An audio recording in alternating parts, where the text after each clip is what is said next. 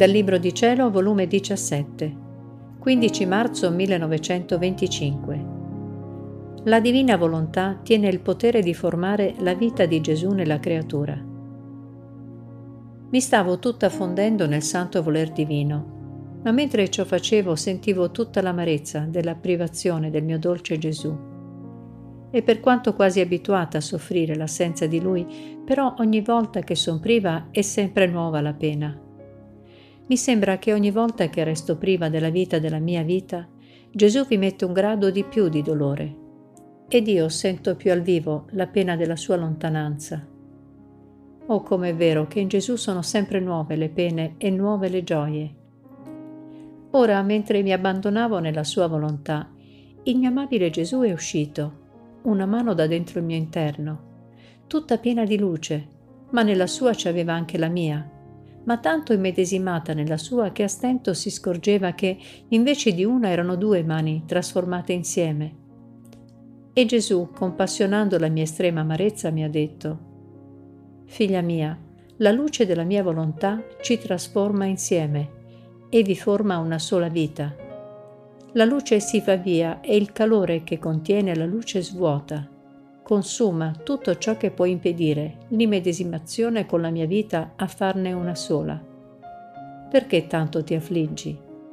Non senti in te questa mia vita, e non fantastica, ma reale. Quante volte non senti in te la mia vita operante, altre volte sofferente, e altre ti riempio tanto che tu sei costretta a perdere il moto, il respiro, le facoltà mentali e la tua stessa natura perde la sua vita per dar luogo alla mia.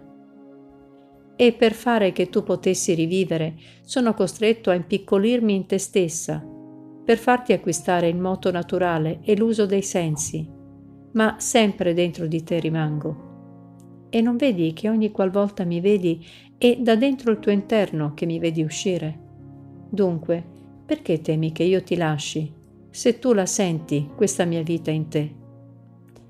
Ed io, ah mio Gesù, è vero che sento un'altra vita in me, che opera, che soffre, che si muove, che respira, che si distende in me, ma tanto che io stessa non so dire ciò che mi succede.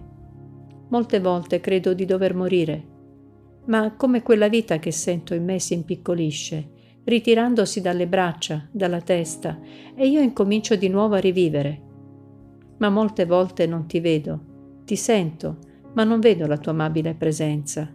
E io temo e ho quasi paura di quella vita che sento in me pensando chi potrà essere colui che tiene tanta padronanza in me, che io mi sento un cencio sotto del suo potere? Non può essere anche un mio nemico? E se mi voglio opporre a ciò che lui vuol fare in me, si fa tanto forte e imponente che non mi cede un atto della mia volontà ed io subito vi cedo la vincita su di me. E Gesù, figlia mia, solo la mia volontà tiene questo potere di formarsi una vita nella creatura. Si intende che l'anima mi abbia dato chissà quante volte prove certe che vuol vivere della mia volontà, non della sua, perché ogni atto di volontà umana impedisce che si compia questa mia vita. Ed è questo il più grande prodigio che sa operare la mia volontà, la mia vita nella creatura. E la sua luce mi prepara il luogo, il suo calore purifica e consuma tutto ciò che potrebbe essere disdicevole alla mia vita.